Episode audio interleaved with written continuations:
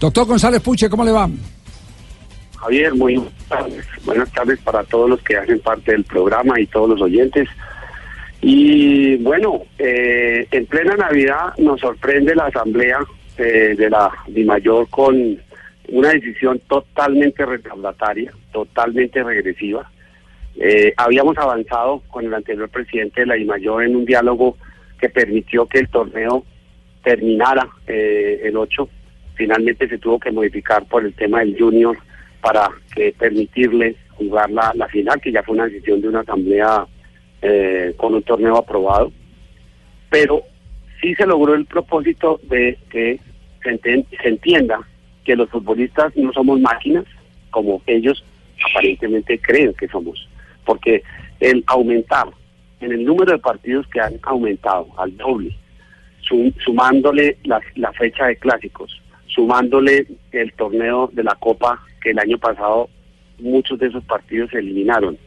Si usted lo toma en tiempo, en menos de ocho, nueve meses van a tener que jugar algunos equipos. Si llegan a avanzar en las Copas Libertadores y Suramericanas, van a tener que jugar más de 65 partidos como el Junior este año tuvo que jugar 70. Entonces es inaudito, Javier, que con la experiencia que se logró, con el trajín de estos años, con los, los, los, las complicaciones que contrajo el tema de jugar cada 24 horas, como le tocó jugar a Santa Fe, a Millonarios, a Nacional en el pasado, a Junior mismo. Hombre, ¿cómo no aprendemos? Con el número de partidos, programando más partidos, Javier, fechas de clásicos, hay dos fechas de clásicos. Yo le pregunto, usted que es de Manizales, ¿qué clásico puede ser Caldas Pasto? Qué tradición tiene eso en el fútbol colombiano, Caldas en la Pasto. historia del fútbol. Nunca, nunca se asumió como, como un clásico. El clásico fue con el Pues, Deportivo Pereira siempre. Lo acomoda. Jaguares, O, o Caldas Junior. claro, a eso, Jaguares, Alianza Petrolera. Entonces, ponen dos fechas de clásicos que obviamente ahora tienen a Bucaramanga y a Cúcuta y a Junior con el Magdalena, pero eso no es, el año pasado se habían eliminado ya estas fechas de clásicos para tratar de ajustar un calendario para que los clubes que compiten internacionalmente tengan una mayor posibilidad de rendir, de tener una mejor performance, porque además los premios de la Copa Libertadores y de la Copa Suramericana son muy superiores a, que, a lo que cualquier contrato de televisión le pueda dar a esos clubes. Entonces yo no entiendo de verdad, desde la asociación no entendemos cómo se va en retroceso de la realidad. Esto no hay que inventarlo. En Italia, España, Inglaterra, ¿Cuán- ¿Cuántos partidos se Funciona. juegan? A ver, ¿cuántos partidos juega un equipo de primera división en Italia? El más exigente. máximo eh, jugando Juventus. todos los torneos 48 partidos. 48 partidos en el ¿En el año. año? 38 de, Sí. de liga más los 10 de Champions si Exacto. llega a la final y gana el título. Así es. Y los de Copa. ¿Y lo de Copa? los de Copa Y eventualmente los de Copa, pero allá los de Copa son eliminación eliminación sencilla. Sí, pero son No son eliminación dobles. directas, no son dobles. Sí, Son eliminación directa. Pero si Y, y además, jugará más y de los equipos, 40. Y además- equipos y como la además allá tienen la más adelante. En la, No, en y además allá tienen la posibilidad de tener nóminas altas, nóminas grandes. Aquí ya otra vez volvimos a los 25, ni siquiera dejan los 30. Javier está agotado. No. Está agotado. Ahora aumentaron a, a los 30 con sus 23. Sí. Pero finalmente el tema es, hombre, entra más dinero. Ellos creen que llenando la parrilla de partidos, porque ellos dicen que van a vender la parrilla en el exterior, Sí. pero con cuál inversión, con qué nivel, con ese, esa cantidad de partidos van a permitir que los clubes colombianos presenten unos buenos partidos, unos buenos enfrentamientos. La, ¿Usted cree que van a llenar los estadios este año como estuvieron los estadios de Colombia? No iba nadie a los estadios. O sea, la la asistencia más también. baja de muchos años. Ah, perdón. La taquilla también, ¿no? El precio. No, claro, apatía, pero además de eso, ¿a quién vamos a ver? Pero adicionalmente a eso, los problemas de violencia, los problemas... Y ahora vamos a competir con ese torneo con la liga italiana, la liga española, que resolvieron este problema hace muchos años. La liga juega el domingo y los torneos locales e internacionales se juegan los miércoles y allá no pelea nadie, no hay enfrentamientos, no hay aplazamientos. Hace años lo están haciendo. ¿Por qué no copiamos algo bueno a ver si este fútbol se moderniza? Sí, eh, aquí tuvimos la queja recientemente de Julio Avelino Comesaña que dijo, a mí nunca me han invitado en, los años es. que llevo en el fútbol Así es. colombiano, nunca me han invitado a que dé una opinión para saber cómo puede ser el sistema del campeonato. Eso me voy para Uruguay. Así lo dijo Julio. Y, y- y dijo Julio, le- me parece inaudito que en el diseño de un calendario no participemos los futbolistas y los técnicos. Bueno, pero ¿qué, ¿cuál Pero- es la posición, eh, eh, doctor Puche, de, de la asociación? Es decir, eh, Pues ¿cómo, nosotros- se, cómo se van a pronunciar eh, sobre, sobre Javier, lo que consideran que no es viable? Ya, ya los muchachos están de vacaciones. Mire que yo he estado consultando ya varios capitanes como directivos. Dentro de los directivos también hay malestar. La decisión no fue unánime para nada. Hay gran división dentro de los dentro de los directivos y sobre todo los del grupo de equipos que tienen eh, participación internacional. No están para nada de acuerdo con el calendario, con una excepción de una de un, de un presidente. Así que, el tema es que mm, nosotros qué estamos haciendo, Eh, percibimos en el en el futuro cercano, pues hombre, cuando no hay diálogo, porque si usted plantea y a usted no lo oyen, pues no existe el diálogo. El diálogo no es tomarse un tinto y decirle tan querido que, es usted. El tema es que cuando uno plantea, como lo hicimos nosotros desde el principio del mes de diciembre, hombre, no sigan programando partidos de la forma como lo están haciendo, pues tendremos que ir a las bases, porque además también, Javier, se viene eh, en, la discusión de un proyecto de ley que tiene ponencia negativa por parte de los cinco ponentes, que es el, el, el, el 036 que está en comisión tercera de, de Cámara, donde otra vez vuelven los equipos unipersonales.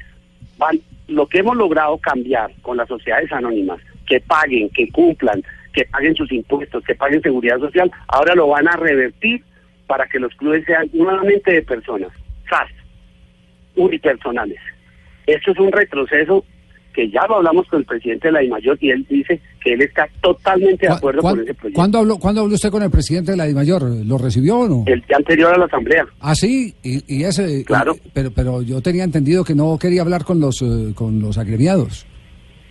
No, pues hablamos justamente porque habíamos, cuando él llegó a la, a la, a la, a la DIMAYOR en agosto, nos planteó que cada mes íbamos a poder reunirnos para trabajar aspectos e ir ah, evolucionando en los temas que nos, justamente que nos dividían, pero pues el contrato de televisión y sus ocupaciones pues no permitieron que pudiera realizarse ninguna reunión hasta el día de ayer que pudimos plantear lo mismo, lo del campeonato, mire, yo simplemente lo que voy a hacer es presentar las diferentes alternativas, la asamblea es la que escoge y decide. ¿Cuándo, ¿cuándo hay Entonces, asamblea pero de hay- jugadores entonces? Vamos a, a- a convocarla. Muy pronto en el año próximo va a haber una asamblea, pero con esta cantidad de partidos, ¿a qué horas pueden viajar? Y ya no se puede hacer nada, ya no se puede cambiar, eh, Puche. Hombre, hay una propuesta de presidentes con los que tuve la oportunidad de hablar esta mañana y están promoviendo la posibilidad de que se, se convoque una asamblea extraordinaria ah, lo- los primeros 15 días de, de- de- de enero, pero yo veo muy improbable que eso se pueda realizar por todo, si ya el 23 eh, eh, Sanabria eh, van a estar jugando la Copa eh, Junior y La Superliga. y- Superliga. Sí. y Tolima, la Superliga. Mm, Entonces, fíjese, súmele dos más a- a- al calendario. Grave, entonces, grave. Entonces eh, el, los- las, dime, las, ¿usted cree que los jugadores de Junior que terminaron hace hace cinco días, cua- cuatro, días de competir, tienen el tiempo necesario para el 2 va a estar compitiendo y el 10 tienen que estar ya en, un proceso, cuál, cuál, cuál, cuál proceso de, recuperación, cuál proceso de hacer la pretemporada. Mire la cantidad de lesiones que están acosando a los jugadores este año, rompimientos de, de tendones de, to- de tobillo que son un, yo no- de mi época nunca yo nunca vi una persona que se rompiera los, eh, los ligamentos de los tobillos, eso ya se volvió una lesión frecuente en Colombia. Todo esto es estrés, competencias, Sobrecarga. saturación, sobrecargas. Entonces, hombre, como somos pocas, porque evidentemente al aprobar un calendario como el que han aprobado, nos están tratando como si fuéramos objetos. Nosotros somos la voz y ustedes obedecen. Punto. Aquí no hay diálogo con nadie. Ah, de ese tamaño está el asunto. ¿Cuándo, ¿cuándo convoca asamblea entonces de los jugadores? Vamos justamente a ver cuándo podemos reunirnos. Yo creo que eh, comenzaremos a mover esto a partir de la, de la, la primera semana de enero y vamos a producir una asamblea extraordinaria muy prontamente. Ya. Eh, doctor Puche, muchas gracias. Eh, eh, creo que no nos queda nada más en el tintero. Ah, bueno, eh, ustedes representan también a las niñas del fútbol eh, de la Liga Femenina, Oye, ¿sí? Sí, sí, sí, yo tuve oportunidad de leer, de oír las declaraciones que no puede decir uno que son infortunio, un infortunio, no, no, no, esto es una, Dios mío, simplemente, no se lo digo a los oyentes, imagínense lo que es negociar con ese tipo de directivos. Cuando usted denigra de la forma como lo ha hecho, si usted no produce dinero, usted no es respetable, usted no es porque es así, el fútbol femenino no es admisible porque no hay dinero, porque son más borrachas que los que los que los futbolistas eh, varones y porque son una cuna de lesbianismo. Vea, yo no había visto vulneración de derechos fundamentales tal, pero ese es el talante de algunos directivos en Colombia. Esto es increíble, increíble lo que este señor ha manifestado. Bueno, en un instante estaremos Y con tocando estos ese tema. señores tenemos sí, que conciliar las cosas. Imagínense. sí, tema- No les toca. ¿no? ¿De quién están hablando? Es decir, Sí, sí, que- que- es una falacia, una mentira. Faltan a la verdad. Yo como colombiano, no se yo puede. como- hola. Yo como colombiano me siento avergonzado Sí. de unas declaraciones así que provengan de alguien Yo que digo- se dice estar dentro del fútbol en este Yo, país. yo, yo quiero yo quiero oírlas, sé que las pasó, lo, las transmitió Caracol eh, eh, eh, hoy. ¿Qué? ¿Qué me dice que En general, desde la rueda de Chicago. Yo la oí. Yo la oí en, en, en, en, Caracol a las 12 y Erika Fontalvo, 12 y 20, Sí. y Erika Fontalvo pregunta, ¿quién es el individuo que está hablando ahí? ¿Quién es ese señor? ¿Y cómo Sí. se refiere al género Sí, femenino? Esta es una ventana Yo- abierta aquí, lo que se diga en cualquier parte del país. Nosotros no necesitamos eh, no reivindicar filtro. primicias ni nada por el estilo, y no, es el tratamiento directo a la noticia, tal cual como se da, tal cual como se da. El beneficiado Y- sea el oyente. Exacto. Y vamos, y vamos a escuchar más adelante las palabras de Gabriel Camargo, el original, no el del programa. eh, y vamos. Ahora no les sirvo, ¿no? Es decir, se van a apartar una patraña, una Sí, sí, paparrucha, sí, un sí. un embuste, una falsedad. Me No, quieren no, calumniar, es decir. Doc- ¿Me doctor- voy a dormir? Vaya a dormir. Doctor Puche, un abrazo. Oh, Javier, muchas gracias a ustedes, a todo el grupo, una feliz Navidad y esperemos mejores noticias eh, para el año entrante y que ojalá podamos construir un verdadero diálogo social que tanto propugna el gobierno y la ministra hoy se llena la boca diciendo aquí queremos construir un diálogo social. Ministra, mire el fútbol.